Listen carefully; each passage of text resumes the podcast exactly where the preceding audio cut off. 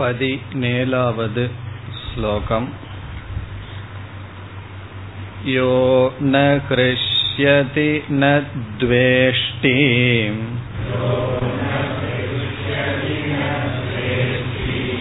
न शोचति न काङ्क्षति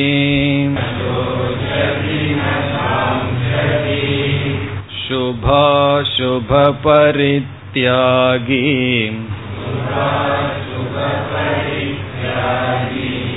भक्तिमान् यः स मे प्रियः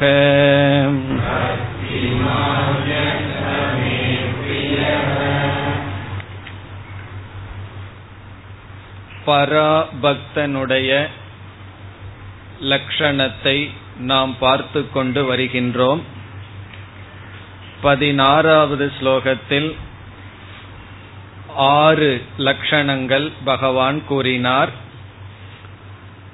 அனபேக்ஷக எதையும் சாராமல் இருப்பவன்.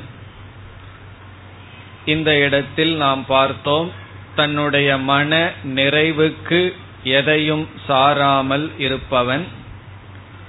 சுச்சிகி உடல் சூழ்நிலை மனம் இவைகள் அனைத்தையும் தூய்மையாக வைத்திருப்பவன் சுச்சிகி தக்ஷக திறமையுடையவன் வேதாந்தத்திற்கு அல்லது அனைத்தையும் துறப்பவன் இந்த உலகத்தில் வாழ தகுதியற்றவனாக இல்லை. இந்த உலகத்தில் அவன் நன்கு வாழ முடியும். இருந்தாலும் அவைகளை அவன் துறந்துள்ளான். ஆகவே ஞானி திறமையுடன் கூடியவன்.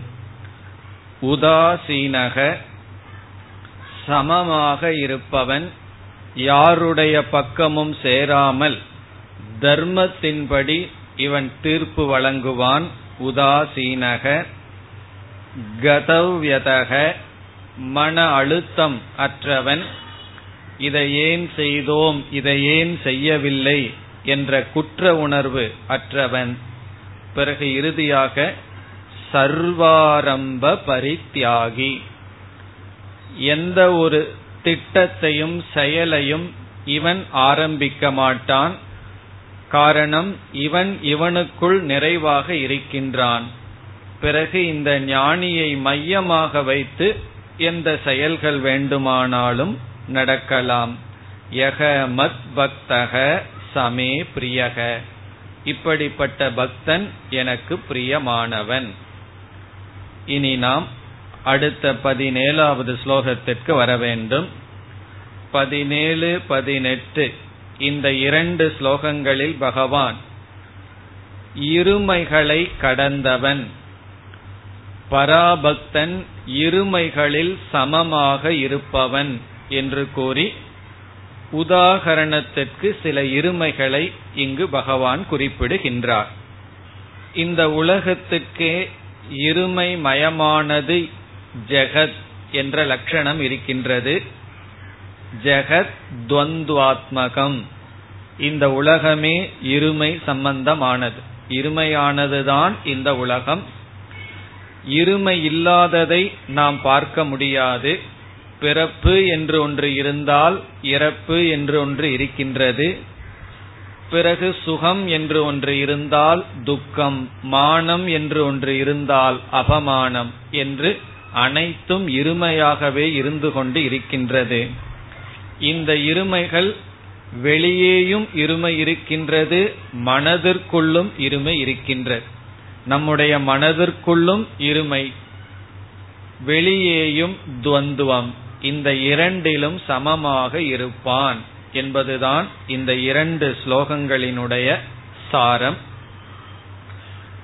இப்பொழுது பதினேழாவது ஸ்லோகத்தின் முதல் வரிக்கு சென்றால் யக ந ஹிருஷ்யதி. யக என்றால் எந்த பக்தன் எந்த ஞானி?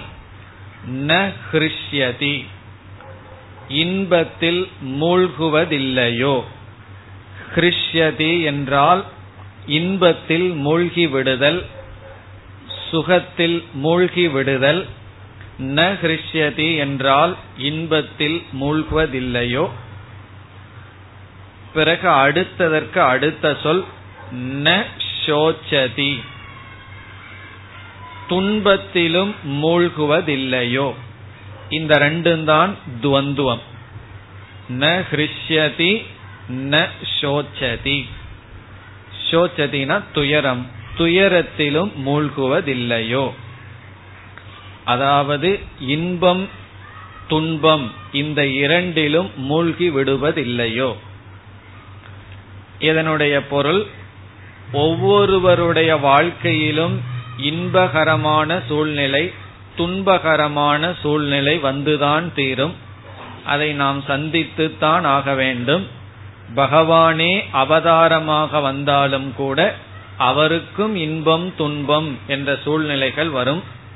காரணம் என்னவென்றால் இந்த மனித சரீரமே பாப புண்ணியத்தினுடைய சரியான அளவினுடைய விளைவு.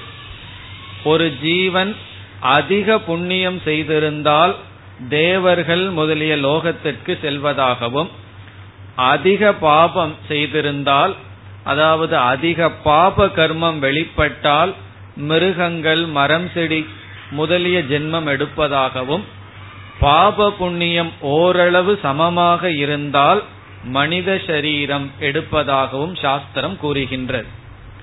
பாபேன பாபம் புண்ணியேன புண்ணியம் உபாபியாம் மனுஷலோகம் என்பது உபனிஷத்தினுடைய வாக்கு. பாபேன பாபம் லோகம். அதிக பாபத்தினால் பாபலோகம் புண்ணியேன புண்ணியம் புண்ணியத்தினால் புண்ணியலோகம் உபாபியாம் மனுஷ்யலோகம். பாப புண்ணியம் சமமாக இருந்தால் மனித லோகம். அந்த இடத்தில் லோகம் என்ற சொல்லுக்கு பொருள் ஷரீரம். இப்ப மனித லோகத்தை அடைகின்றான் என்றால் மனித சரீரத்தை அடைகின்றான். இதிலிருந்து என்ன தெரிகிறது? இந்த உடலே பாப புண்ணியத்தினுடைய சமமான பாப புண்ணியத்தின் விளைவு. இந்த பாப புண்ணியம் எப்படி தீரும் என்றால் பாபம் துக்கமான சூழ்நிலையை கொடுத்தும் புண்ணியம் சுகமான சூழ்நிலையை கொடுத்தும் அது தீரும். சுகம் துக்கம் இதை கொடுத்து பாப புண்ணியம் தீரும். ஆகவே நாம் நிச்சயிக்கலாம். ஒவ்வொரு ஜீவனும் சமமான பாப புண்ணியத்தை அனுபவித்துத்தான் ஆக வேண்டும். புத்தரிடம் ஒருவர் கூறுகின்றார் தன்னுடைய புத்தருடைய தந்தை ஆட்சி செய்து வந்த நாட்டுக்கு பக்கத்தில் இருக்கின்ற ராஜா வந்து கூறுகின்றார் புத்தரிடம் வந்து நீ ஏன் ராஜாவாக இருந்து அனைத்தையும் துறந்து விட்டாய்? உனக்கு ராஜ்யம் போதவில்லை என்றால் என்னுடைய ராஜ்யத்தையும் தருகின்றேன். நீ ஆட்சி செய்வாயாக. நீ எதை அடைய வேண்டுமோ அதை ராஜாவாக இருந்தே அடையலாம்.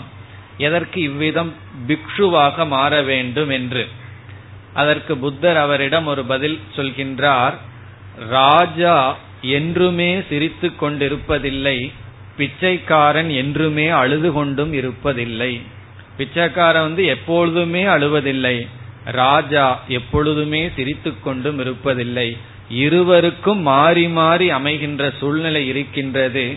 நீங்கள் எதற்காக என்னை ராஜாவாக ஆக வேண்டும் என்று சொன்னீர்களோ அதை நான் இந்த சூழ்நிலையிலிருந்தே அடைகின்றேன் என்று சொல்கின்றார். ஆகவே சுகதுக்கம் என்பது சமமாக வரும். இந்த இடத்தில் ஞானியக்கும் சுகமான துக்கமான சூழ்நிலை வரும். அதில் அவன் மூழ்கி விடுவதில்லை. அவனுடைய அன்றாட வாழ்க்கை பாதிக்கப்படுவதில்லை. அவனுடைய மனம் சுகதுக்கத்தை அனுபவிக்கின்றது. ஆனால் மூழ்கி விடுவதில்லை. அதுதான் இங்கு சொல்லப்படுகிறது. ந ஹிருஷ்யதி ந சோச்சதி இது ஒரு விதமான துவந்துவம் இருமை. இனி அடுத்தது ந துவேஷ்டி ந காங்ஷதி அதை ரெண்டையும் சம்பந்தப்படுத்த வேண்டும். முதல் வரியில் ந கிருஷ்யதி ந துவேஷ்டி என்று வருகிறது. ந துவேஷ்டி என்றால் வெறுப்பதில்லை. எதையும் இவன் வெறுப்பதில்லை. ந காங்ஷதி என்றால் எதையும் இவன் விரும்புவதில்லை. இவன் எதையும் வெறுப்பதில்லை எதையும் விரும்புவதும் இல்லை. இப்ப இவனுக்கு உடல்நிலை சரியில்லாமல் போனால் அந்த நோயை வெறுப்பதில்லையா என்றால் வெறுக்க மாட்டான். நோயையும் வெறுக்க மாட்டான். அப்படி என்றால் வேண்டுமென்றே நோயை வரவழைத்துக் கொள்வானா ந காங்ஷதி நோயை விரும்பவும் மாட்டான். யாரும் நோயை விரும்ப மாட்டார்கள். ஆனாலும் விரும்புகிற சில ஆட்கள் இருக்கிறார்கள். ஒரு மனோ தத்துவ டாக்டர் வந்து இவ்விதம் அவருடைய அனுபவத்தை கூறுகின்றார். ஒரு அம்மாவுக்கு வந்து தலைவலிச்சுட்டே இருந்துதான். திடீர்னு தலைவலி நல்லா ஆயிடுதான் துக்கம் அந்த அம்மாவுக்கு ரொம்ப வந்துடுதான். காரணம் என்னன்னா தலைவலி இருக்கும்போது எல்லாம் வந்து விசாரம் செய்து கொண்டிருந்தார்கள். எப்படி இருக்க இப்படி இருக்கன்னு. தலைவலி நன்னான உடனே யாருமே வந்து கேட்கலையா? அதனால துக்கம் வந்துடு நீ எப்படி இருக்க எப்படி இருக்கன்னு யாருமே கேட்கலையா? என்ன நல்லா ஆயிடுது என்ன அதுவே ஒரு துக்கம் வந்துடுதான். அப்படி சில பேர் வந்து தான் மற்றவர்களுடைய கவனத்தை ஈர்க்கணும்னு சொல்லியே நோயை வளர்த்தி கொள்வார்கள் அல்லது நோய் இருப்பதாக சொல்லிக் கொண்டிருப்பார்கள். கொஞ்சம் வீட்டுல தலைவலி இருந்தா என்ன செய்வார்கள்? எல்லாரிடமும் வீட்டுல தலைவலிக்குது தலைவலிக்குதுன்னு சொல்லி அவர்களுடைய கவனத்தை ஈர்ப்பார்கள். அப்படி மனோ சைக்கலாஜிக்கலாக கூட சில பேர்த்துக்கு துக்கத்தை விரும்புகிறார்கள். அப்படி இந்த ஞானி துக்கத்தையும் விரும்ப மாட்டான். துக்கத்தை வெறுக்கவும் மாட்டான். அதே போல் சுகத்தை விரும்புவதோ வெறுப்பதோ இல்லை. இது ரொம்ப கடினம் இதை புரிந்து கொள்வது. காரணம் என்னன்னா இந்த இடையில இருக்கிறது ரொம்ப கஷ்டம். ஏதாவது ரெண்டு எக்ஸ்ட்ரீம்ல தான் நம்ம இருப்போம். எப்பொழுது மனம் சாமியமான நிலையை அடைகிறதோ அப்பொழுது நாம் மனப்பக்குவத்தை அடைந்து விட்டோம். அது வரைக்கும் ஏதாவது ரெண்டு எக்ஸ்ட்ரீம்ல தான் நம்ம இருப்போம். ஈவன் புத்தருடைய ஆரம்ப வாழ்க்கையிலும் கூட முதல்ல என்ன செய்தார்? ராஜ்யத்துல போகத்துல மூழ்கி இருந்தார். அவர் மாதிரி போகத்துல மூழ்கி இருந்தவர்கள் யாரும் இல்லை. அதற்கு பிறகு என்ன செய்தார்? உணவே உட்கொள்ளாமல் துயரத்திலும் மூழ்கி இருந்தார். பிறகுதான் அவருக்கு அறிவு வந்தது சமமாக இருக்க வேண்டும். உடலுக்கு வந்த அதிக போகத்தை கொடுத்தாலும் அதிக துயரத்தை கொடுத்தாலும் இது நமக்கு நல்லதல்ல என்று உணர்ந்தார். இப்ப உணவே கொடுக்கலினாலும் நம்ம வந்து சாதனை பண்ண முடியாது. அதிகமா இந்த உடலுக்கு உணவை கொடுத்துட்டு இருந்தாலும் அதுவும் நல்லதல்ல. அது அவருக்கு எப்படி தெரிஞ்சதுன்னா யாரோ ஒரு மாடு மேய்க்கிறவன் வந்து பாடிட்டு போனானா வீணையினுடைய தந்திய வந்து ரொம்ப முறுக்குனாலும் உடைஞ்சிரு. லூசா இருந்தாலும் நாதம் வராதுன்னு. பிறகு அவருக்கு புரிந்தது. அப்படி இந்த சமத்துவத்தை அடைதல் என்பது அவ்வளவு சுலபம் அல்ல ஏதாவது எக்ஸ்ட்ரீமுக்கு போய் வந்துதான் நம்முடைய மனம் அந்த பேலன்ஸுக்கு வரணும். இந்த பேலன்ஸ பத்தி இனியொருவர் ஒரு அழகான லட்சணம் சொல்றார். வாட் இஸ் பேலன்சிங் அவர் சொல்றார் disciplining the discipline is balancing என்று சொல்றார். நம்முடைய ஒழுக்கங்களையே ஒழுக்கப்படுத்த வேண்டும்.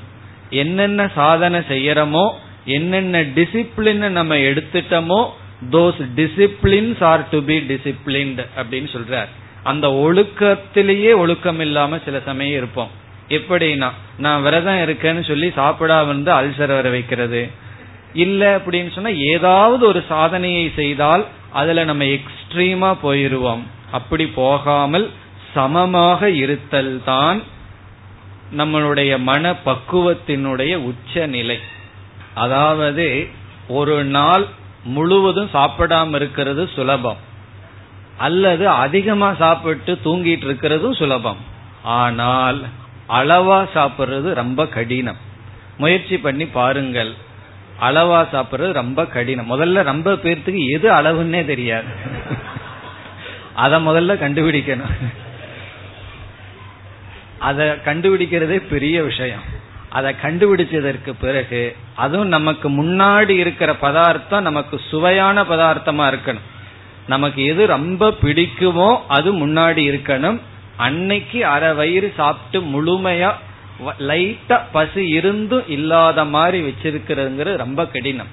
அதனாலதான் ஏற்கனவே சொல்லியிருக்கேன் நம்மளுடைய உணவுல சமத்துவம் எப்படி இருக்கணும்னா பசிச்சதற்கு பிறகு சாப்பிடணும்.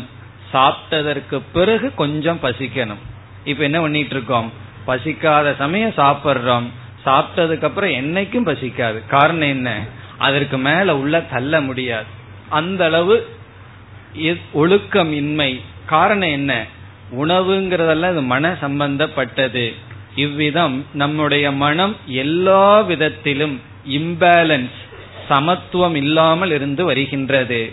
இந்த இரண்டு ஸ்லோகங்களில் பகவான் ஞானியினுடைய மனம் இந்த நிலையை அடைந்து விட்டது. எல்லாவற்றிலும் அவன் சமமாக இருப்பான். அதற்கு இங்கு உதாகரணம் அவனுடைய விருப்பு வெறுப்பு அல்லது சுகம் துக்கம் இதில் சமமாக இருப்பான். பிறகு மீண்டும் அடுத்த ஸ்லோகத்தில் பகவான் சில உதாகரணங்களை எடுத்துக்கொண்டு அதிலும் சமமாக இருப்பான் என்று சொல்ல போகின்றார். இப்ப இதில் முதல் வரியில் ந ஹிருஷ்யதி நத்வேஷ்டி ந சோச்சதி ந காங்ஷதி இப்ப இந்த வரி சமத்துவத்தை பற்றி பேசுகிறது. அடுத்த ஸ்லோகத்தில் முழுவதும் சமத்துவத்தை பற்றி பேசுவார். இனி இரண்டாவது வரிக்கு வந்தால் சுபா சுப பரித்யாகி பரித்யாகி என்றால் தியாகம் செய்தவன். சுபம் என்றால் புண்ணியம். அசுபம் என்றால் பாபம். சுப அசுப பரித்யாகி என்றால் புண்ணியத்தையும் பாபத்தையும் தியாகம் செய்து விட்டான். இதனுடைய பொருள் என்ன என்றால் புண்ணியத்தையும் பாபத்தையும் துறந்தவன் என்பது புண்ணியத்தை கொடுக்கின்ற செயல் பாபத்தை கொடுக்கின்ற செயல் இந்த இரண்டையும் துறந்தவன் என்று பொருள். ஏன்னா புண்ணிய பாபம்ங்கிறது ரிசல்ட் அதை நம்ம துறக்கணும்னு சொன்னா எது புண்ணியத்தை கொடுக்குமோ எது பாபத்தை கொடுக்குமோ அதைத்தான் துறக்க முடியும். ஆகவே புண்ணிய கர்ம பாப கர்மத்தை துறந்தவன். அதாவது புண்ணிய பலன் அவனுடைய செயலிருந்து உற்பத்தி ஆகாது. அவனுடைய செயலிருந்து பாப பலம் உற்பத்தி ஆகாது. பிறகு அடுத்தது ஒரு செயலிலிருந்து பாப புண்ணியம் எதன் அடிப்படையில் உற்பத்தியாகும் என்றால் சங்கல்பத்தின் அடிப்படையில் உற்பத்தி ஆகும். நாம் ஒரு செயல் செய்யறோம். அந்த செயல் பாபத்தை கொடுக்குமா புண்ணியத்தை கொடுக்குமா என்றால் எந்த மோட்டிவேஷன் எந்த சங்கல்பத்தின் அடிப்படையில் செய்தோமோ அதன் அடிப்படையில் அமையும். இப்போ ஒருவன் கையில கத்தி இருக்கு. அந்த கத்தியை இனி ஒருத்தன் உடம்புல வைக்கிறான் ஒருத்தன் சாகுறான். அதுல ஒரு ஆள் வந்து டாக்டர் இனி ஒரு ஆள் வந்து திருடன். இங்க ரெண்டு நடந்தது என்னன்னா ஒரு டாக்டர் வந்து கத்திய கையாள்றார் அங்கு ஒருவன் இறந்திருக்கான். இனி ஒருத்தனும் கத்திய கையாள்றான் ஒருவன் இறந்துள்ளான். ஆனா திருடனுக்கு பாவம் வரும் டாக்டருக்கு புண்ணியம்தான் வரும். காரணம் என்ன என்றால் செயல் விளைவு ஒன்று இருவருடைய மோட்டிவ் இருவருடைய சங்கல்பம் வேறு.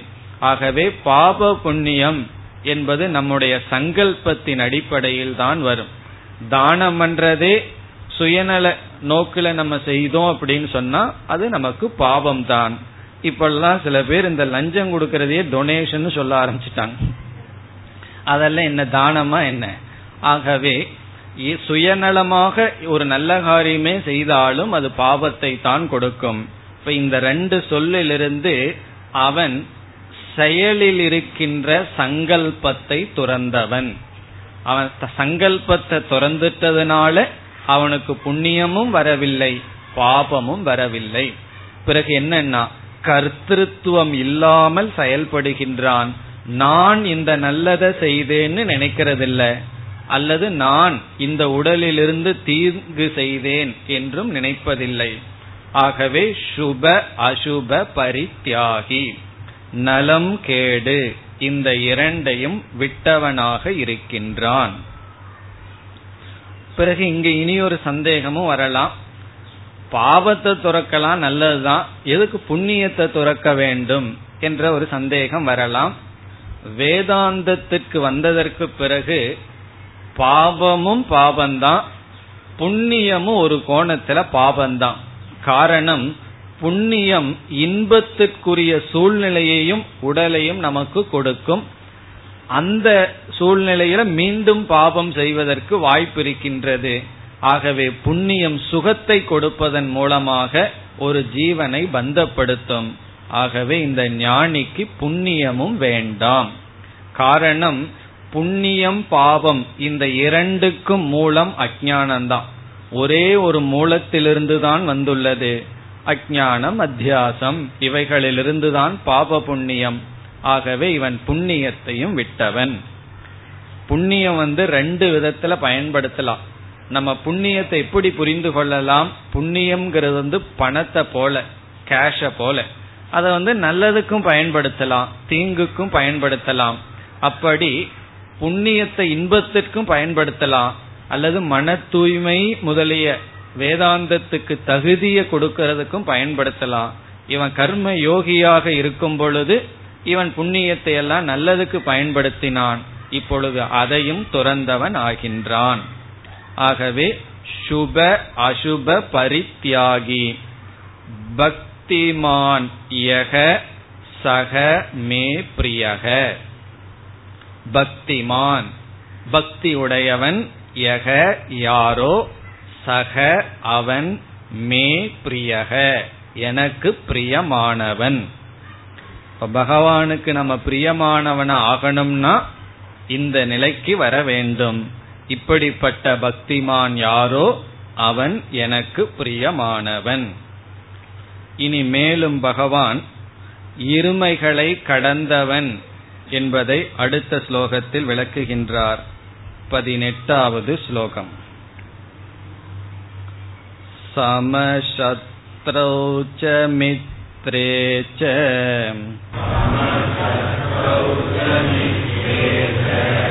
तथा मानापमानयोः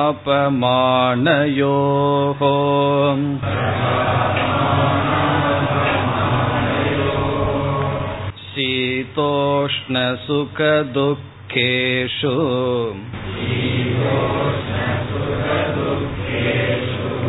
समसङ्गविवर्जितः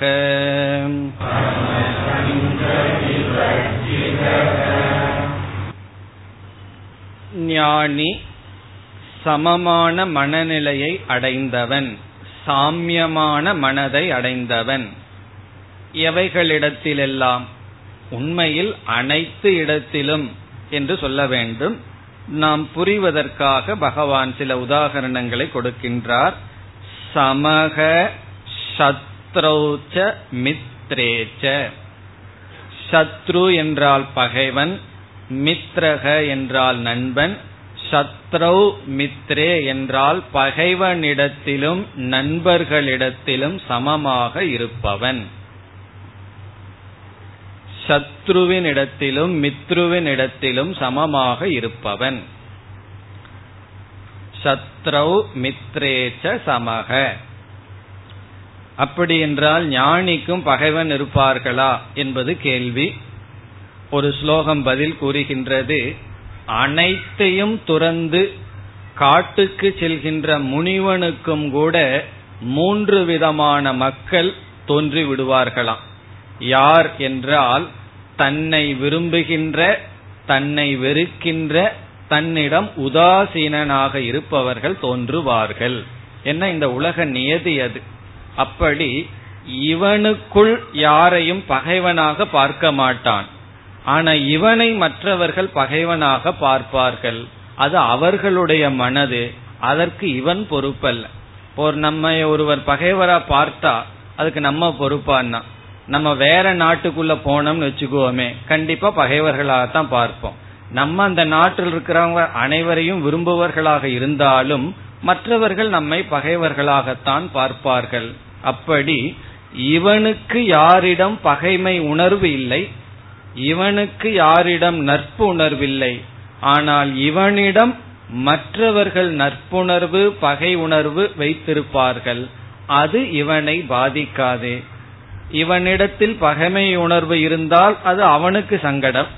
இவனிடத்தில் நட்புணர்வு இருந்தால் அது அவர்களுக்கு நல்லது.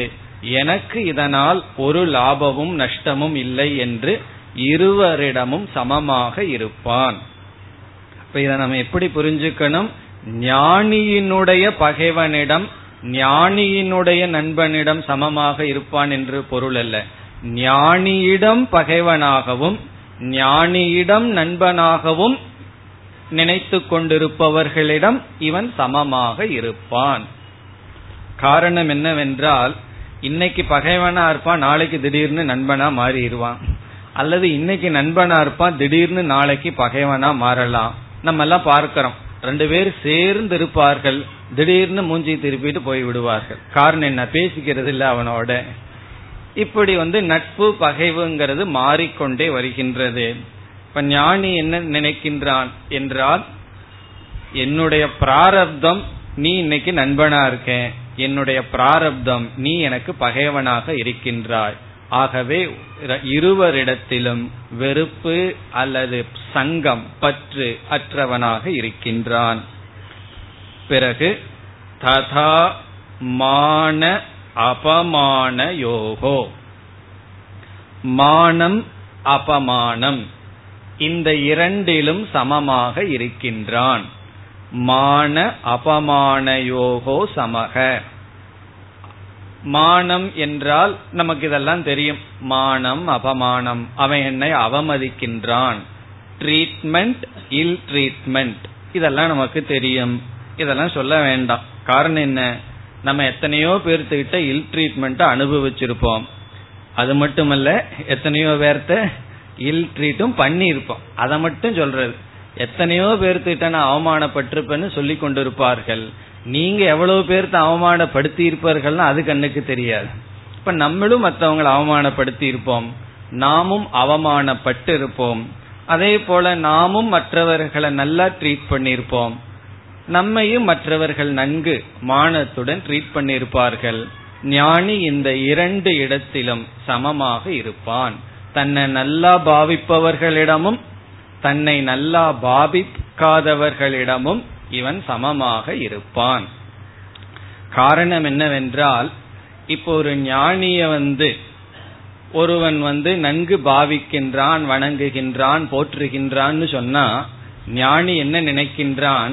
இவன் என்னை விரும்புவதில்லை என்னிடத்தில் இருக்கின்ற ஞானத்தை இவன் விரும்புகின்றான். ஆகவே இவன் உயர்ந்தவனாகின்றான். காரணம் என்ன? இவனுக்கு இந்த ஞானம் இந்த பண்புகள் அதுல பற்று இருக்கு. இப்போ ஒருவன் வந்து ஞானிய வெறுத்தான்னா ஞானி என்ன நினைக்கிறான்? என்ன வெறுத்தான்னு நினைக்கிறது இல்லை இவனுக்கு இந்த ஞானத்தில் விருப்பமில்லை இந்த வாழ்க்கையில் விருப்பமில்லை இந்த பண்பில் விருப்பமில்லை ஈஸ்வரனிடம் விருப்பமில்லை. ஆகவே இவன் என்னை வெறுக்கவில்லை இந்த ஞானத்தை வெறுக்கின்றான். இப்ப ஞானிய ஒருத்தர் புகழ்ந்தால் அல்லது ஞானிய ஒருவர் வணங்கினால் ஞானி வந்து இவன் ஞானத்தை வணங்குகின்றான்.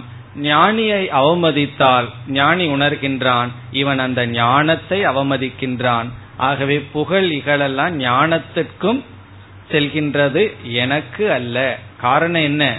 ஞானி தன்னை ஞானின்னு நினைக்க மாட்டான். நினைச்சிட்டு இருக்கிற வரைக்கும் ஞானி கிடையாது. இதுதான் ஒரு பெரிய விசித்திரமான உண்மை. அவன் ஞானின்னு நினைச்சான்னா ஞானி கிடையாது. அதனாலதான் என்ன சொல்வார்கள்?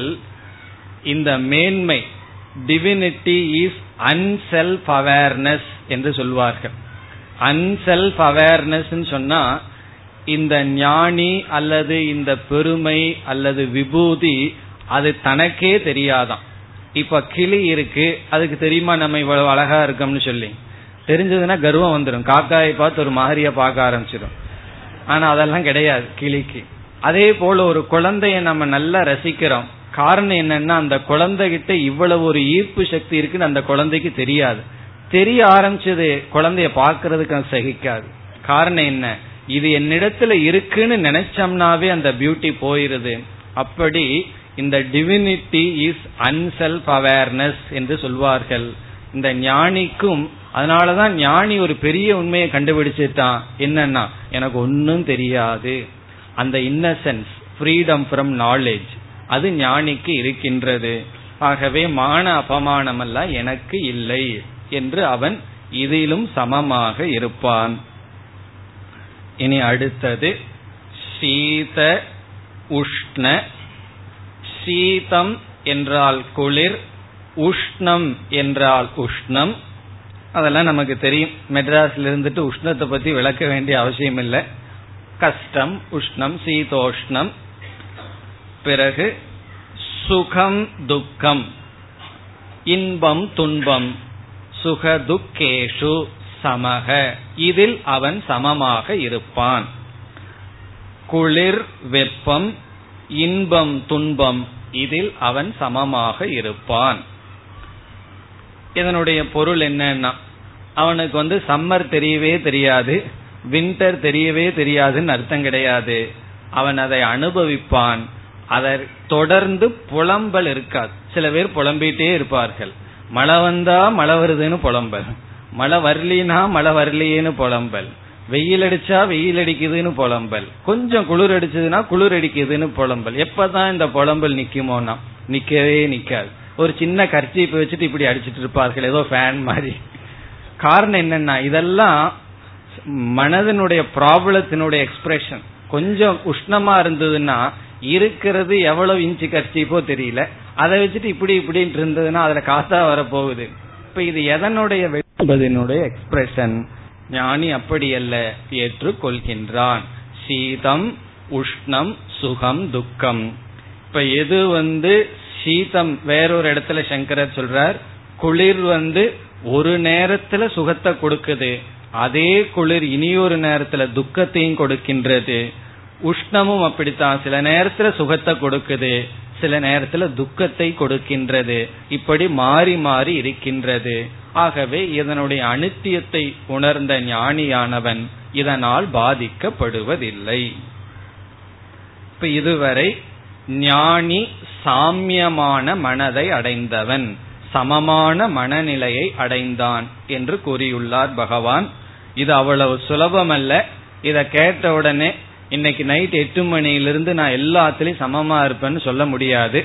அப்படி சொல்றதே விஷமந்தான் காரணம் என்ன? அவ்வளவு சுலபமா நமக்கு வராது. படிப்படியாக கொஞ்சம் கொஞ்சமாகத்தான் வரும். அதனால பொறுமையா இருந்து எல்லாத்திலையும் சமமாக இருந்து பழக வேண்டும். ஞானிக்கு அது பழகி சுவாவமாக இருக்கின்றது என்று இங்கு பகவான் கூறுகின்றார். இனி அடுத்த குணம் சங்க விவர்ஜிதக. விவர்ஜிதக ஃப்ரீ ஃப்ரம் விடுதலை அடைந்தவன். எதில்? சங்கக சங்கம். சங்கம் என்றால் பற்று அட்டாச்மெண்ட் இப்ப இந்த இடத்திலையும் இதெல்லாம் ஆட்டிடியூட் அவனுடைய மனதில் இருக்கிற பாவனை அசங்கனாக இருப்பான். இதுல ஒரு விளக்காசிரியர் மிக அழகா லட்சணம் சொல்றார். எதுல வந்து இவன் அசங்கமாக இருப்பான் என்றால் சேதன அச்சேதன சேத்தன வஸ்து இருக்கு அறிவுடைய ஜீவராசிகள். அச்சேதனம்னா ஜடமான பொருள்கள் இருக்கு.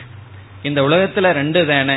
அறிவுடைய மனிதர் அறிவுடைய பொருள்கள் அறிவற்ற ஜடமான பொருள்கள். இந்த ரெண்டு விஷயத்திலும் சோபனா அத்தியாச ரகிதக என்று சொல்றார். சோபனா அத்தியாச ரகிதக எத்தனையோ விதமான அத்தியாசம் சாஸ்திரத்தில் பேசப்பட்டுள்ளது. அத்தியாசம்னு என்ன? ஒன்றின் மீது ஒன்றை நாம் பார்த்தல். கயிறு இருக்கு அதுல பாம்ப பாக்குறதுக்கு பேர் அத்தியாசம். இப்படி பலவிதமான அத்தியாசத்துல ஒரு விதமான அத்தியாசம் சோபனா அத்தியாசம் என்று சொல்லப்படுகிறது. சோபனா அத்தியாசம் என்றால் ஒரு பொருள் எனக்கு என்னை கவர்கின்றது. கவர்கின்றதுன்னா என்னை அட்ராக்ட் பண்ணுதுன்னு சொல்லி த நோஷன் ஆஃப் அட்ராக்ஷன் அதான் சோபனம். இஷ்ட புத்தி. இது வந்து எனக்கு இஷ்டத்தை கொடுக்கும். இது எனக்கு பாதுகாப்பை கொடுக்கும். இது எனக்கு சுகத்தை கொடுக்கும். இது என்ன சுகமாக வைத்திருக்கும் என்கின்ற புத்தி தான் சோபனாத்தியாசக அதுக்கு ஒரு உதாரணம் பார்க்கலாம். இப்ப பணம்னு ஒரு பொருள் இருக்கு. அது வந்து உலகத்துல படைக்கப்பட்ட செல்வம்ங்கிறது ஒரு பொருள். அந்த பொருள் வந்து நம்முடைய தேவையான வாழ்க்கைக்கு பயன்படுகின்றது. அதுல சோபனா அத்தியாசம் என்னன்னா அது என்ன பாதுகாக்கும்? அது இருந்தாதான் எனக்கு மரியாதை. அதுதான் என்னுடைய வாழ்க்கை. இப்படியெல்லாம் அதிக எக்ஸ்பெக்டேஷன் ஒரு பொருள்ல போகும் பொழுது அதை சோபனா அத்தியாசம் என்று சொல்வார்கள். அது இவனுக்கு கிடையாது. ஜடமான அறிவுடைய எந்த பொருள்கள் மீதும் இவனுக்கு மோகம் இல்லை. அதைத்தான் இங்கு பகவான் சங்க விவர்ஜிதக. என்று சொல்கின்றார் இவ்விதம் பதினேழு பதினெட்டு இந்த இரண்டு ஸ்லோகங்களில் குறிப்பாக பகவான் சமத்துவ மனநிலையை அடைந்தவன் என்று கூறி சங்கத்திலிருந்தும் சுப அசுபத்திலிருந்தும் விடுதலை அடைந்தவன் என்று கூறுகின்றார் இனி பத்தொன்பதாவது ஸ்லோகம் तुल्यनिन्दास्तुतिर्मौनी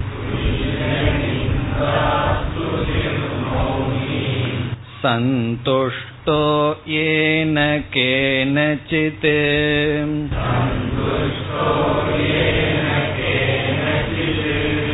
अनिकेतस्थिरमतिः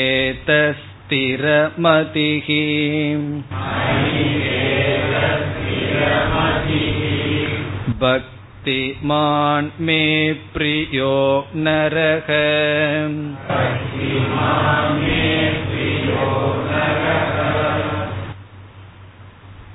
இந்த ஸ்லோகத்தில் முதல் பகுதியில் மீண்டும் இருமையிலிருந்து விடுதலை அடைந்தவன் என்ற கருத்து வருகிறது அதற்கு பிறகு மீண்டும் சில இலக்கணங்கள் பகவான் கொடுக்கின்றார் துல்லிய நிந்தாஸ்துதிகி துல்லியக என்ற சொல்லும் சமக என்ற சொல்லுக்கும் ஒரே பொருள்தான்.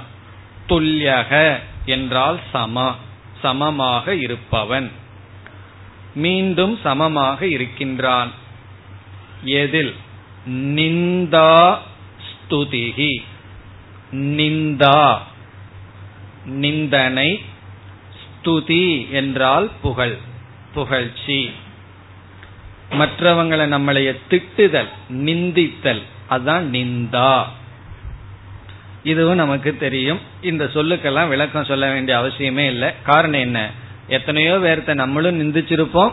எத்தனையோ பேர் நம்மையும் நிந்தித்திருப்பார்கள். அதுதான் நிந்தா. இப்ப சிலர் என்ன சொல்வார்கள்? என்னிடத்தில் இருக்கிற குறைய அவங்க சுட்டி காட்டட்டும் திட்டட்டும். எனக்கு கோபம் வராது. இல்லாததை சொன்னாதான் எனக்கு கோபம் வரும்னு சொல்லுவார்கள். அதனாலதான் இதற்கு லட்சணம் சொல்லப்படுகிறது வித்தியமானம் வா அவித்தியமானம் வா தோஷானாம். நம்ம கிட்ட இருக்கிற இருக்கிற தோஷம் அல்லது இல்லாத தோஷம். இதை வர்ணனம் இத வர்ணிக்கிறது தான் நிந்தனைன்னு லட்சணம் சொல்லப்படுகிறது. வித்தியமானம்னா இருக்கிற தோஷம் அவித்தியமானம்னா இல்லாதது. தோஷானாம் பிரத்யக்ஷேன வர்ணனம் நிந்தா. நம் கண்ணு முன்னாடி அதை வர்ணிச்சு அதை விளக்குவதுதான் நிந்தனை.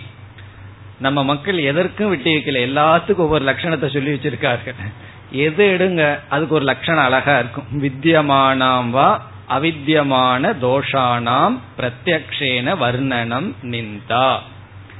என்ன சொல்லுவான்? இருக்கிறத சொல்லு எனக்கு கோபம் வராது. இல்லாதத சொன்னா எனக்கு கோபம் வந்துருன்னு சொல்லுவோம். நம்ம இல்லாததுன்னு நினைச்சிட்டு இருப்போம். அவருக்கு தானே தெரியாது எவ்வளவு இருக்குன்னு சொல்லி. அப்படி மற்றவர்கள் நம்மை நிந்தித்தால் நமக்கு அது பொறுப்பதில்லை. ஆனா நம்ம நிந்திச்சிட்டு இருப்போம். அது அவர் நமக்கு தெரியாது. இந்த ஞானி வந்து தன்னை நிந்தித்தால் சமமாக இருப்பான். நிந்தா. அடுத்தது வந்து ஸ்துதிகி ஸ்துதிக்கு லட்சணம் என்ன என்றால் இதேதான். வித்தியமான அவித்தியமான குணானாம் பிரத்யக்ஷேன வர்ணனம். நம்ம கிட்ட இருக்கோ இல்லையோ? சில பேர்த்துக்கு தெரியாது. இருக்கிற மாதிரி நினைச்சிட்டு இருப்பார்கள். இப்ப கீத கிளாஸுக்கு வந்துட்டோம்னா எத்தனையோ குணம் நமக்கு இருக்கிற மாதிரி நினைச்சிட்டு புகழ ஆரம்பிச்சு விடுவார்கள். அப்படி புகழ்வது. நம்ம கிட்ட இருக்கிற அல்லது இல்லாத நல்ல குணங்களை பிரத்யக்ஷமாக புகழ்தல்.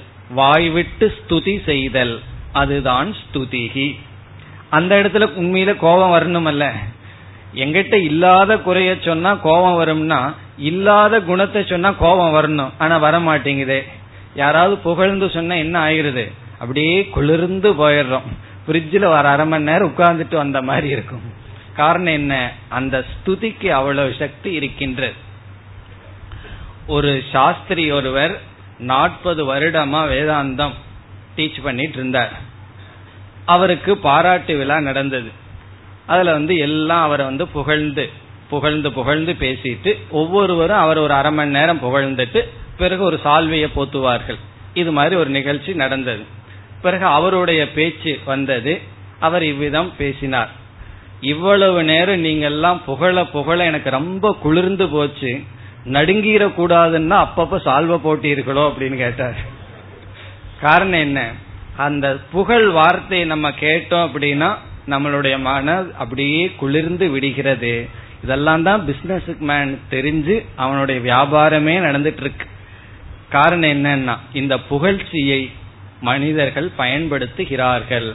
இந்த ஸ்துதியில ஞானி மயங்க மாட்டான். நிந்தையில மயங்காதவன் கண்டிப்பாக ஸ்துதியிலும் தன்னை இழக்க மாட்டான். இந்த புகழ்ங்கிறது இருக்கே அது வந்து ஃபைனல் மேட்ச் மாதிரி கடைசி டெஸ்ட் எத்தனையோ டெஸ்ட வந்து தாண்டி போனா தான் ஞானி கடைசியில போய் வெற்றி அடைய முடியும். அதுல ஞானியினுடைய கடைசி டெஸ்ட் என்னன்னா புகழ். காரணம் என்ன? ஒருவர் சொல்றார் இந்த புகழ் வந்து மதுவை விட மயக்கத்தை கொடுக்கக்கூடிய ஒரு பொருள் என்று சொல்கிறார். இது எனக்கு புரியலையேன்னா இந்த புகழ் வர்ற அளவுக்காவது நம்ம ஏதாவது பண்ணியிருந்தா தானே நமக்கு புரியும். இந்த புகழையாவது சுவைச்சு பார்த்திருந்தா தான் இந்த புகழ் எவ்வளவு மோகத்தை கொடுக்கும்னு நமக்கு புரியும். காரணம் என்னவென்றால் ஒருவனுக்கு ஒரு புகழ் வர வேண்டும் என்றாலும் கூட அவன் தவம் பண்ணியிருக்கணும் உழைச்சிருக்கணும் ஏதோ ஒரு விதத்துல ஒன்னா பதவி அடைஞ்சிருக்கணும். அல்லது பணத்தை அடைஞ்சிருக்கணும் அல்லது தவம் பண்ணியிருக்கணும். மற்றவர்களிடம் இல்லாத ஒரு அசாதாரணமான ஒன்னு அடைஞ்சிருக்கணும். இவன் ஒண்ணுமே அடையாதவனுக்கு ஏது புகழ்? இப்ப புகழையே சுவைக்காதவனுக்கு இது எவ்வளவு டேஞ்சர் அல்லது இது எவ்வளவு சக்தி வாய்ந்ததுன்னு தெரியாது. ஆகவே புகழ அடையணும்னாலும் கூட அதற்கு தகுந்த தவம் எல்லாம் பண்ணியிருக்கணும். இப்ப இன்னைக்கெல்லாம் பார்த்தா சில அரசியல்வாதிகள் எல்லாம் ஆரம்பத்தில் எவ்வளவு கஷ்டப்பட்டார்கள்னு பார்க்கலாம். அதனுடைய விளைவு என்னன்னா இன்னைக்கு வந்து புகழுடன் அல்லது பொருளை எல்லாம் அடைந்திருப்பார்கள். அப்படி புகழ் வருவதற்கே ஒருவனுக்கு உழைப்பு அதிகமா இருக்கணும். அப்படி ஞானி வந்து அதிகமா உழைச்சி குணங்களை எல்லாம் மாற்றின உடனே புகழ்ங்கிறது இயற்கையா வரும். இப்ப நம்ம வந்து ஒரு ஞானி வீட்டில் இருக்கார் குடும்பத்தில் இருந்துட்டு இருக்கார். அவர் வந்து நல்ல குணங்களை எல்லாம் அடைஞ்சிருக்கார். அப்ப என்ன ஆகும்னா வீட்டில் இருக்கிறவர்கள் யாருக்குமே அவர் மீது வெறுப்பு வராது. ரொம்ப அன்பு சந்தோஷம் எல்லாம் வந்துடும் காரணம் என்ன? இவர் யாரையும் இரிட்டேட் பண்ண மாட்டார். இவர் யார் என்ன சொன்னாலும் பொறுமையா இருப்பார். அப்ப என்ன ஆகும்னா மற்றவர்களுடைய அன்பு புகழெல்லாம் இவருக்கு இயற்கையா கிடைக்கும். ஞானி கொஞ்சம் பக்குவம் இல்லை அப்படின்னா என்ன ஆகும்? இந்த வைராகியத்திலிருந்து இறங்கி விடுவான்.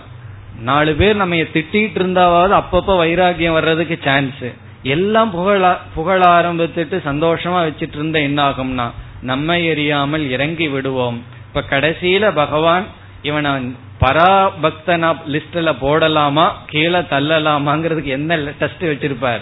புகழ கொடுத்து பார்ப்பார். அதுல சுவைச்சிட்டான்னா சரி நீ அதுலயே இருன்னு விட்டுருவார். அதையும் தாண்டி போனாதான் அவன் கடைசி ஸ்டேஜுக்கு போகின்றான். ஆகவே இந்த ஸ்துதி என்கிறது ஒரு பெரிய விஷயம். அதையையும் நாம் விட்டு செல்ல வேண்டும். சரி ஞானி வந்து இந்த ஸ்துதியை எப்படி பார்ப்பான் என்று இப்பொழுது பார்க்கலாம். அவன் எப்படி இந்த ஸ்துதியை பார்ப்பான் என்றால் உண்மையிலேயே எதை மக்கள் புகழ்கிறார்களோ எதை நிமித்தமா ஒரு ஞானிய புகழ்கிறார்களோ அதுல ஞானிக்கு வேல்யூ கிடையாது. ஆகவே அந்த புகழ் தனக்கு வருவதாக அவன் நினைக்க மாட்டான். இப்போ ஒரு ஞானி இருக்கான். அவனிடம் கோடிக்கணக்கில் பணம் இருக்குன்னு வச்சுக்கோமே. எல்லாம் என்ன சொல்லுவார்கள்? அவனை புகழ்றதுக்கு காரணமே பணம் இருக்கிறதுனால தான். ஏதாவது மரத்தடியில் உட்கார்ந்துட்டு இருந்தா யாரும் வந்து புகழ்ந்துட்டு இருக்க மாட்டார்கள். அப்போ வந்து அந்த புகழ்ச்சிக்கு அவன் தான் உரியவன் அல்ல என்று உணர்வான். இன்னைக்கு நம்ம புத்தரை புகழ்றோம் அப்படின்னா காரணம் என்ன? அவர் அவ்வளவு பெரிய ராஜ்யத்தை துறந்தார்னு சொல்லி. இப்ப புத்தர் அதுல பெருமைப்பட்டார்னா அவருக்கு அந்த ராஜ்யத்துல பற்று இருக்குன்னு அர்த்தம். ஏன்னா இவ்வளவு பெருசா நான் துறந்திருக்கு அதனால புகழ்கிறார்கள் ஆனா புத்தர் எந்த அறிவுல துறந்தார்? இது வந்து காக்க விஷ்டவது காக்கையினுடைய எச்சில் போலன்னு அதை பார்த்திருக்கார். அந்த நிமித்தமா வர்ற புகழ இவர் வந்து எப்படி ஏற்றுக்கொள்வார்? இப்போ ஒருவர் அமர்ந்திருக்கார் காக்கையினுடைய எச்சில் மேல விழுந்துடுது அதை சுத்தம் பண்ணிட்டு வந்துட்டார். ஆ நீங்க பெரிய மகான் பயங்கரமான துறவின்னு சொன்னா அவர் சந்தோஷப்படணுமா? அல்லது வருத்தப்படணுமா? நான் எதை வேண்டான்னு விட்டேன் அதுல நீ புகழ்கின்றாய்னா உனக்கு அதுல வேல்யூ இருக்கு. அதனால் புகழ்கின்றாய் எனக்கு அதில் இல்லை என்று உணர்வான். ஆகவே ஞானி எந்த நிமித்தமா அவனுக்கு புகழ் வருகிறதோ அந்த நிமித்தத்தில் அவனுக்கு சத்தியத்துவ புத்தி கிடையாது. இனி ஒரு ஆங்கிள் பார்த்தா இந்த புகழ் என்னுடையதல்ல ஈஸ்வரனுடைய விபூதி. பகவான் பத்தாவது அத்தியாயத்துல சொல்றார் அகம் கீர்த்திகி. அந்த புகழ் என்னுடையது புகழ் நான் என்று சொல்கின்றார். இந்த புகழை நம்ம தவறுன்னு சொல்லவில்லை. ஒரு ஞானியினுடைய பெயர் ஓரளவு வெளியே போயிருந்தா தான் நாலு பேர் அவனிடம் வர முடியும் பழக முடியும் அறிவு அடைய முடியும். புகழ்ங்கிறது ஒரு மீன்ஸ் தான். அது வித ஒரு விதமான சாதனை. அதுவும் பகவானுடைய விபூதி என்று புகழில் மயங்க மாட்டான். அதே சமயம் புகழ கண்டு ஓடிவிட மாட்டான். புகழ நோக்கியும் ஓடக்கூடாது புகழ கண்டு ஓடக்கூடாது. அதனாலதான் ஒரு சுவாமி சொன்னார் புகழையும் ஜீர்ணிக்க வேண்டும். புகழ் வந்தாலும் பயந்துட்டு ஓடக்கூடாது. அதுக்காக புகழ நாடியும் போகக்கூடாது. அதுலயும் சமத்துவம் தான். எங்க போனாலும் கடைசியில் அந்த சமத்துவத்துல வந்து நம்ம நிற்கலாம்.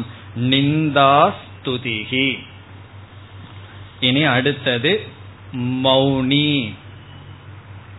மௌனி என்றால் சாதாரணமான பொருள் பேச மாட்டான். மௌனமாக இருப்பவன். இந்த இடத்துல கொடுக்கின்ற லட்சணம் மிதவாக். இங்கு சமத்துவம் தான் மிதம் என்றால் அளவான. வாக் என்றால் மிதமான சொல்லை உடையவன். அளவாக பேசுபவன். பகவான் வந்து வாய பேசுறதுக்கும் கொடுக்கல பேசாம இருக்கிறதுக்கும் கொடுக்கல. எது கொடுத்திருக்காருன்னா அளவா பேசுறது கொடுத்திருக்காரு. ஆகவே சில பேர் என்ன வாய பகவான் கொடுத்திருக்கிறது எதற்குனா பேசுறதுக்கு. ஒருவர் சொன்னார் ஒரு இளைஞர் வந்து எல்லாத்தையும் விட்டுட்டு போனாராம். பெரியவர் ஒருவர் வந்து எல்லாம் தப்புப்பா. எல்லாத்தையும் நீ விட்டுட்டு போகக்கூடாது. உன்னுடைய இந்திரியங்களை எல்லாம் பகவான் வந்து இன்பத்துக்காகத்தான் படைச்சிருக்காருனார் அப்ப அந்த இளைஞர் கேட்டாரா இந்திரியத்தை எல்லாம் பகவான் பயன்படுத்துறதுக்கு படைச்சிருக்காருன்னு சொல்கிறீர்களா? ஆமான்னார். புத்தியும் பகவான் பயன்படுத்துறதுக்கு தானே படைச்சிருக்காரு நானா அதனால எனக்கு திடீர்னு புத்தி வேலை செஞ்சிடுது நான் போறேன் அப்படின்னாராம். அப்படி வாய வந்து பயன்படுத்துறதுக்கு பகவான் படைச்சிருக்கார். அளவா பயன்படுத்துறதுக்கு படைத்துள்ளார். ஆகவே மிதவாக் அளவாக இவன் பேசுபவன். இனி அடுத்த சொல். சந்துஷ்டக ஏன கேன சித்து இது ஏற்கனவே வந்த சொல்தான். சந்துஷ்டக திருப்தியாக இருப்பவன். சந்துஷ்டக ஏன கேனச்சித் எதையாவது கொண்டு இருக்கிறதில் கிடைப்பதில் பிராரப்தத்தில் எது கிடைக்குதோ அதுல திருப்தியாக போதும் என்ற மனதுடன் இருப்பவன். சந்துஷ்ட சததம் யோகின்னு ஏற்கனவே பகவான் சொல்லியுள்ளார். அதை மீண்டும் இங்கு ஞாபகப்படுத்துகின்றார். என்ன பகவான் வந்து இது ரொம்ப முக்கியம்னு ஃபீல் பண்றார் சந்துஷ்டக திருப்தி என்றும் நிறைவான மனதுடன் கூடியவன். எதுல சந்துஷ்டிக்கு ஏன கேனச்சித் எது கிடைக்குதோ எது இருக்கோ அதில் திருப்தி அடைபவன். இனி அடுத்த சொல் இரண்டாவது வரியில் அணிகேதக. இது குறிப்பா சந்நியாசியான ஞானிக்கு சொல்லப்படுகின்ற லட்சணம். நிகேதக என்றால் வீடு அணிகேதக என்றால் தனக்கென்று ஒரு வீடு அற்றவன். தனக்குன்னு ஒரு வீடு கிடையாது. அணிகேதக.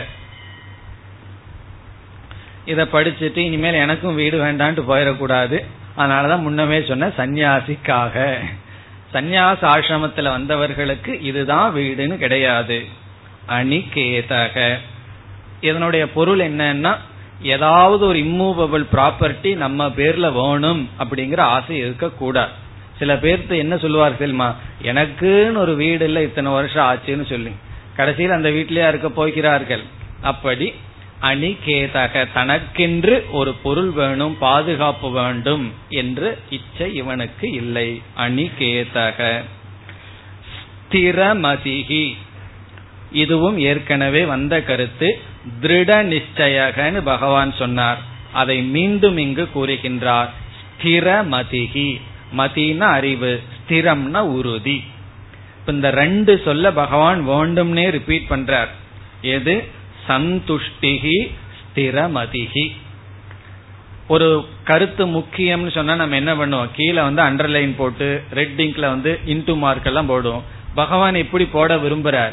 அதை திருப்ப திரும்ப சொல்லும் போது இது முக்கியம் என்பது தெரிகிறது. அதுல என்னன்னா சந்துஷ்டி ஸ்திரமதிகி உறுதியான அறிவை அடைந்தவன். பக்திமான் மே பிரியக நரக. பக்திமான். இப்படிப்பட்ட பக்திமான் மே எனக்கு பிரியக பிரியமான நரக மனிதன். இப்படிப்பட்ட பக்திமான் எனக்கு பிரியமான மனிதன். என்ன பகவான்? ஞானி து ஆத்மைவ மேமதம் சொல்லியிருக்கார். ஞானியும் நானும் ஒன்றுதான் என்று சொல்லியுள்ளார். இவ்விதம் பதிமூன்றாவது ஸ்லோகத்தில் ஆரம்பித்து இந்த பத்தொன்பதாவது ஸ்லோகம் வரை பகவான் பராபக்த லட்சணம் அல்லது ஸ்தித பிரஜ லட்சணம் அல்லது ஞான நிஷ்டனுடைய லட்சணம் இவ்விதம் கூறினார். அல்லது இந்த அத்தியாயத்தினுடைய அடிப்படையில பதில் சொல்லணும்னா இந்த அஞ்சு படியையும் கடந்தவனுடைய லட்சணம் இந்த பக்தி யோகத்துல அஞ்சு படிய பகவான் சொன்னார். இந்த அஞ்சு படியையும் கடந்தவனுடைய மனநிலையை இவ்விதம் வர்ணித்தார் இனி அடுத்த கடைசி ஸ்லோகத்தில் பகவான் இந்த ஞானத்தினுடைய பெருமையை சொல்லி முடிவுரை செய்கின்றார் இருபதாவது ஸ்லோகம் ये तु धर्म्यामृतमितम्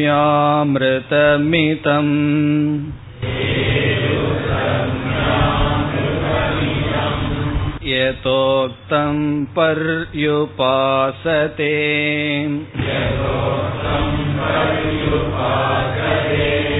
श्रद्धता नामत्परमाः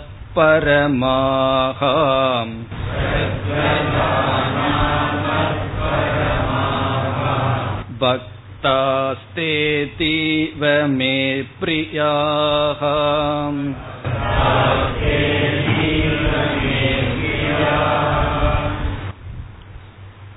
இதில் பகவான் ஞான நிஷ்டையை அடைந்தவனை புகழ்ந்து முடிவுரை செய்கின்றார். இந்த பராபக்தன் அடைந்துள்ள நிலையை புகழ்ந்து முடிவுரை செய்கின்றார். ஏ ஏ என்றால் எந்த ஞானிகள்? ஏது எந்த ஞானிகள்? ஞான நிஷ்டையை அடைந்த பராபக்தர்கள்? இதுவரை வர்ணிக்கப்பட்டவர்கள் என்று பொருள். பதிமூன்றாவது ஸ்லோகத்திலிருந்து இதுவரை வர்ணிக்கப்பட்ட எவர்கள் தர்மிய அமிர்தம் இதம். இதம் என்றால் இங்கு சொல்லப்பட்ட குணங்கள். இந்த என்று பொருள். இந்த என்று சொன்னால் இங்கு வர்ணிக்கப்பட்ட குணங்கள். அந்த வர்ணிக்கப்பட்ட குணங்களுக்கு ரெண்டு அடைமொழி பகவான் கொடுக்கின்றார். ஒன்று அமிர்தம். இந்த குணத்தையே அமிர்தம் என்று பகவான் சொல்கின்றார். அமிர்தத்திற்கு காரணமாக இருக்கின்ற மரணமில்லா பெருவாழ்வுக்கு காரணமாக இருக்கின்ற இந்த குணம் தர்மியம் என்றால் தர்மத்துக்கு முரண்படாத. இது தர்மத்தை கடந்தது ஆனால் தர்மத்துக்கு விரோதி அல்ல. இந்த ஞானி வந்து தர்மத்துக்கும் அதர்மத்துக்கும் கடந்தவன். அதே சமயத்தில் தர்மத்திற்கு முரண்பானவன் ஆனவனும் அல்ல. இப்ப இந்த உபதேசம் அல்லது இந்த வாழ்க்கை முறை இந்த குணங்கள் இவைகளெல்லாம் இதை குறிக்கின்றது. இந்த தர்மிய அமிர்தம் இதம் யதோக்தம். யதோக்தம்னா இங்கு சொல்லப்பட்டது. யதா உக்தம். இந்த பதிமூன்றாவது ஸ்லோகத்திலிருந்து பத்தொன்பதாவது ஸ்லோகம் வரை சொல்லப்பட்ட இந்த தர்மத்திற்கும் உட்பட்ட தர்மத்தை கடந்த அமிர்தமான மரணமில்லா பெருவாழ்வுக்கு காரணமான இந்த உபதேசத்தை இந்த குணங்களை ஏ எவர்கள் பர்யுபாசதே அனுஷ்டித்து வருகிறார்களோ? பர்யுபாசதேன பின்பற்றி வருகிறார்களோ? எவர்கள் அதை தொடர்ந்து பின்பற்றி வருகிறார்களோ? எந்த மேலான பக்தர்கள் ஞான நிஷ்டையை அடைந்தவர்கள் இந்த குணங்களை பின்பற்றி வருகிறார்களோ? பிறகு மீண்டும் அவர்களுக்கு இரண்டு அடைமொழி கொடுக்கின்றார். ஸ்ரத்ததானாகா. ஸ்ரத்தையுடன் கூடியவர்கள். அவர்கள் வந்து இந்த நிலையில் இந்த ஞான நிஷ்டையில் மிகவும் ஸ்ரத்தையுடன் கூடியவர்கள். மத் பரமாகா. நானே பரமாக ஆனவர்கள். என்ன பரமாக கொண்டவர்கள்னு சொன்ன சாதகன். மத் பரமாகன நானே அவர்களுக்கு பரமாக ஆகிவிட்டேன். இப்ப என் சொரூபமானவர்கள் அர்த்தம். இது வந்து ஒரு சாதகனையும் குறிக்கலாம். சாதகன் பகவானை மேலாக கொண்டவன். இங்கு பகவான் மேலாக ஆகிவிட்டார்கள். இப்ப மத் பரமாக நானே கடைசி முடிவாக ஆகிவிட்டேன். முழுமையான ஸ்ரத்தையுடனும் அவர்கள் கூடியவர்களாக இருக்கிறார்கள். யார்? பக்தாகா பக்தர்கள். தே அவர்கள் மே எனக்கு அதீவ பிரியாகா. அதீவன மிக அதிகமாக பிரியாகா பிரியமானவர்கள். இத்தனை நேரம் பகவான் பிரியக பிரியகன்னு சொல்லி வந்தார். இந்த இடத்துல என்ன சொல்றார்? அதீவ பிரியாகா. அவர்களே எனக்கு மிக மிக மேலாக பிரியமானவர்களாக இருக்கிறார்கள். இப்ப இந்த இருபதாவது ஸ்லோகமானது ஞான ஸ்துதி ஞான நிஷ்டனை பகவான் ஸ்துதி செய்கின்றார். இந்த இடத்துல ரெண்டு பேர்த்த பகவான் ஸ்துதி செய்துட்டார். ஒன்று ஞானி இனி ஒன்று அவனிடம் இருக்கின்ற இந்த குணங்கள். இந்த உபதேசத்தை பகவான் அமிர்தம் நான் சொன்ன இந்த உபதேசத்தை யார் பின்பற்றி வருகிறார்களோ அந்த ஞானிகள் யார் என்னையே முடிவாக கொண்டு இருக்கின்றார்களோ அவர்களே எனக்கு அதீவ பிரியாகா மிக மிக மேலான பிரியமானவர்கள். இப்ப இத வச்சுட்டு தான் அடுத்த அத்தியாயத்திற்கு சங்கரர் சங்கதி சம்பந்தம் சொல்கின்றார் எந்த ஒரு ஞானத்தினால ஞானிக்கு இப்படி பகவானுக்கு ரொம்ப பிரியமானவனாக மாறினானோ அந்த ஞானத்தை பதிமூணாவது அத்தியாயத்தில் பகவான் சொல்ல போகிறார். அப்படி சங்கரர் சம்பந்தப்படுத்துகிறார்.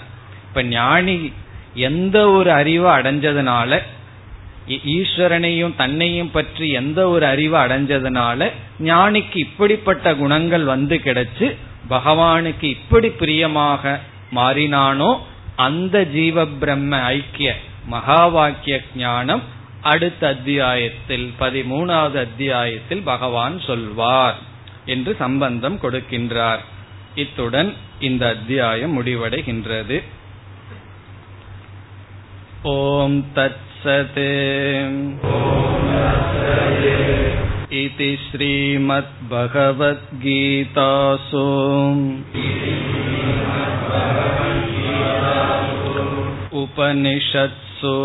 उपनिषत्सु ब्रह्मविद्यायाम्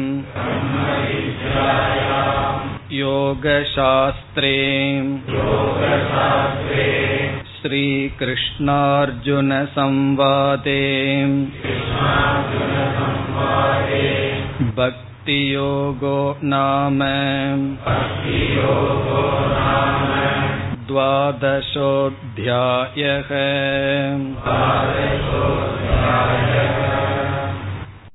ॐ पूर्णमधः पूर्णमिधम् पूर्णात् पूर्णमुदच्छते पूर्णस्य पूर्णमादाय पूर्णमेवावशिष्यते